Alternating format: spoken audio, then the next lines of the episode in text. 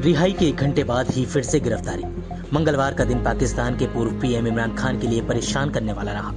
करीब डेढ़ बजे तोशाखाना मामले में इस्लामाबाद हाईकोर्ट ने इमरान खान की रिहाई का आदेश दिया, लेकिन फिर सिफर मामले में उनकी गिरफ्तारी का आदेश सुना दिया। गिरफ्तारी के इस आदेश के बाद अब इमरान को बुधवार को कोर्ट में पेश होना होगा।